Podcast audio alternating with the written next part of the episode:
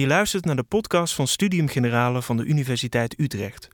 Met wetenschappelijke verhalen voor iedereen.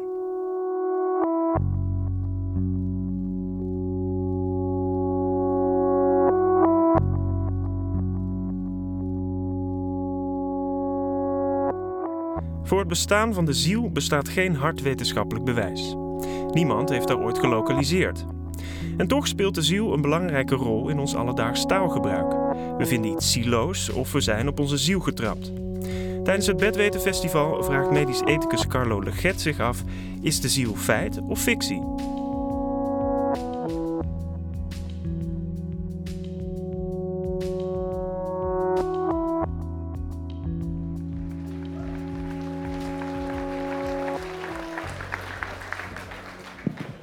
Wie van jullie is ooit op zijn ziel getrapt? Waar zat hij? Rare vraag, hè? Beetje lullige vraag ook, want als je op je ziel getrapt bent, doet het pijn. Maar laten we het even wetenschappelijk aanpakken. Wie van jullie weet zeker dat hij geen ziel heeft? Mag ik even handen zien? Ja, van jou dacht ik het wel.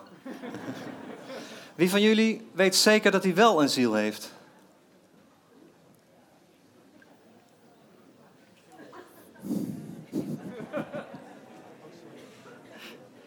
Wie van jullie twijfelt? Ja, de meeste, hè? Als ik deze vraag 100 jaar geleden gesteld had, dan had ik alle handen gezien bij wie er een ziel heeft. Want 100 jaar geleden was iedereen ervan overtuigd dat hij een ziel had. En dat is niet 100 jaar geleden, maar dat is meer dan 2000 jaar zo geweest. Het is begonnen met Aristoteles, die het had over de ziel als het, dat beginsel wat het leven levend maakt, wat ons lichaam levend maakt. En eigenlijk gebruiken we dat nog steeds. We hebben het over bezield, we hebben het over zieloos, zieltogend, zielig. Ziel zit heel erg in onze taal. En duizend jaar later, iets meer, 1500 jaar later, Thomas van Aquino. Er zijn vier dingen waarvan je moet houden, waar je je liefde op moet richten. Het eerste is God. Het tweede is je ziel. Het derde is je lichaam. Het vierde is de ziel van je buurman of buurvrouw. Thomas spreekt niet over het lichaam van je buurman of buurvrouw. Hij leeft in een andere tijd. Maar interessant is dat hij het vond, die liefde voor de ziel zo belangrijk. Hij zei, het kan soms voorkomen dat je je leven, je lichaam moet geven om je ziel te redden. Dus die ziel die had een centrale plek in die cultuur. Heb je de Notre-Dame van Parijs wel eens gezien? Een enorm gebouw. Waarom is het gebouwd? Voor de ziel. Om die ziel te richten. Paganini, Niccolo Paganini, briljant violist, eind 18e eeuw. Speelde zo briljant viool dat het gerucht ging dat hij zijn ziel had verkocht aan de duivel. Dus die ziel die was zo in onze cultuur. En wat is er van over? Aristoteles had over de psyche, de ziel. En de erfgenamen van die psyche, de psychologen van deze tijd, of de psychiaters, de zielenknijpers. Waar praten die over? Psychiaters praten over medicatie, over therapie. Psychologen zijn bezig met statistiek. Maar is er nog iemand die over de ziel praat? Jullie. Wat doen jullie voor vak dan? Jullie zijn psycholoog. Oké, hey. Nou, we hebben vanavond weer wat geleerd. Leuk. We gaan dadelijk even een biertje drinken aan de bar. Er is een heel mooi gezegde van uh, René van Riesen, een psycholoog, dichter. Uh, sorry, filosoof, dichter. Helemaal in de war. En die zei, de ziel is eigenlijk zoiets als een erfstuk van oma. Het heeft wel wat, maar eigenlijk past het niet meer in ons interieur. We weten daar eigenlijk geen goed raad mee mee.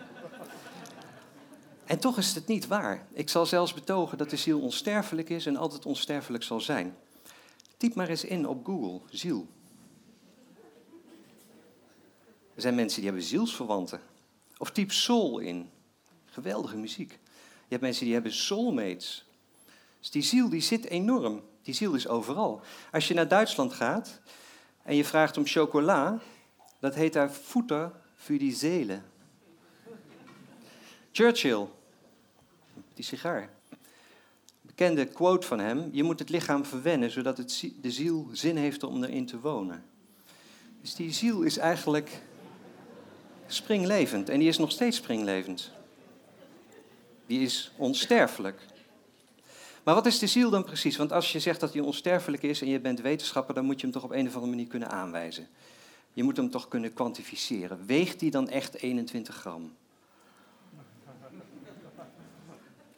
Ik denk, als ik heel eerlijk ben, dat misschien Bert Keizer ons op een goed spoor zet. Bert Keizer, de arts en filosoof, u kent hem allemaal. Hele goede denker vind ik altijd. En die heeft gezegd, de ziel zit in het lichaam zoals de sfeer in een feestje. En sfeer bestaat toch? Hè? Ik bedoel, wat wij hier hebben, wat Vredenburg heeft, wat dit festival heeft, wat Utrecht heeft, dat is toch sfeer op een bepaalde manier. Huizen kunnen sfeer hebben, mensen kunnen sfeer hebben, avondjes kunnen sfeer hebben. Dus sfeer bestaat wel degelijk. Maar wat is sfeer dan precies? Daar kun je dan weer moeilijk over gaan doen. Nou, ik, ik zal het nog sterker maken. De ziel is onsterfelijk, hij zal altijd bestaan.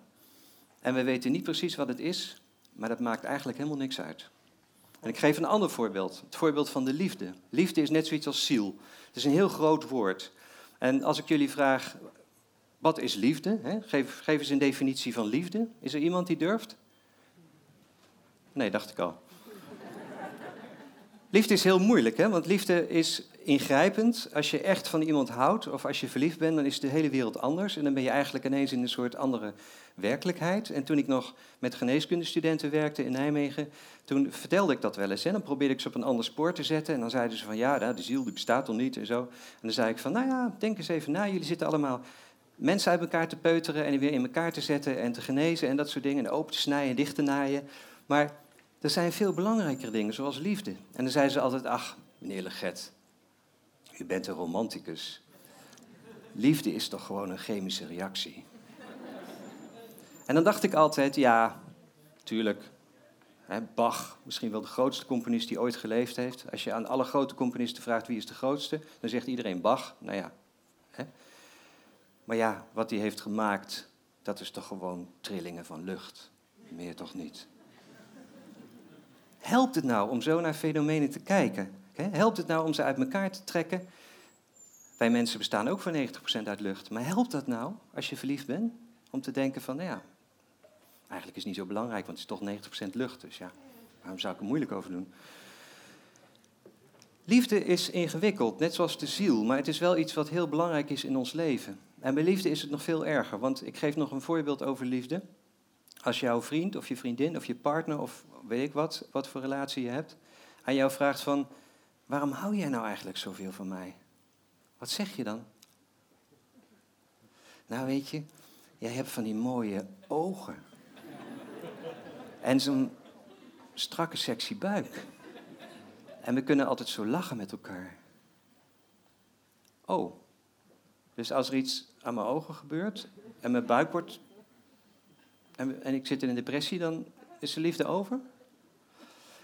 Het irritante van liefde is, als iemand jou vraagt, dit is een tip voor vanavond, als iemand jou vraagt, maar waarom hou je nou eigenlijk van mij?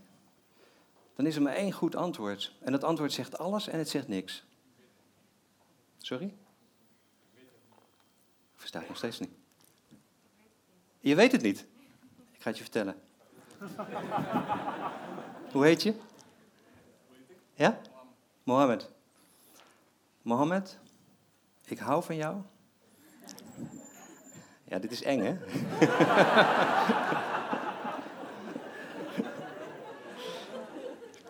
ik hou van jou omdat jij Mohammed bent. En er is maar één Mohammed. En daarom hou ik van je. Had je niet verwacht, hè? maar,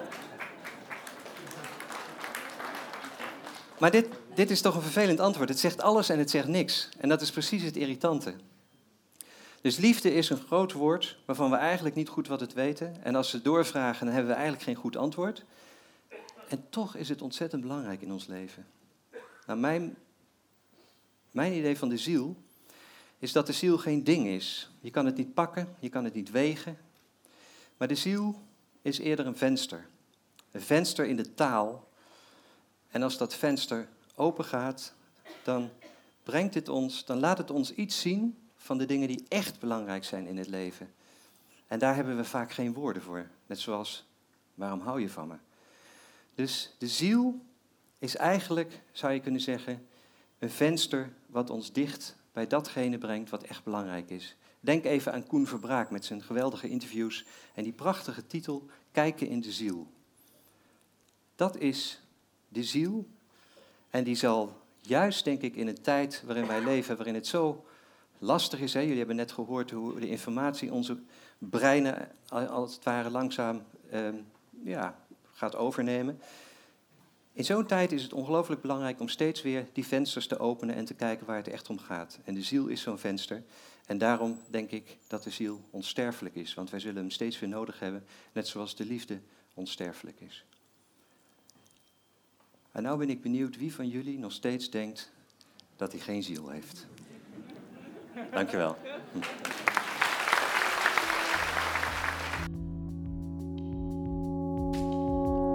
Dit was de podcast van Studium Generale van de Universiteit Utrecht. Wil je meer lezingen luisteren? Check dan de playlist op Spotify en iTunes. Of ga naar onze website sg.uu.nl/podcast.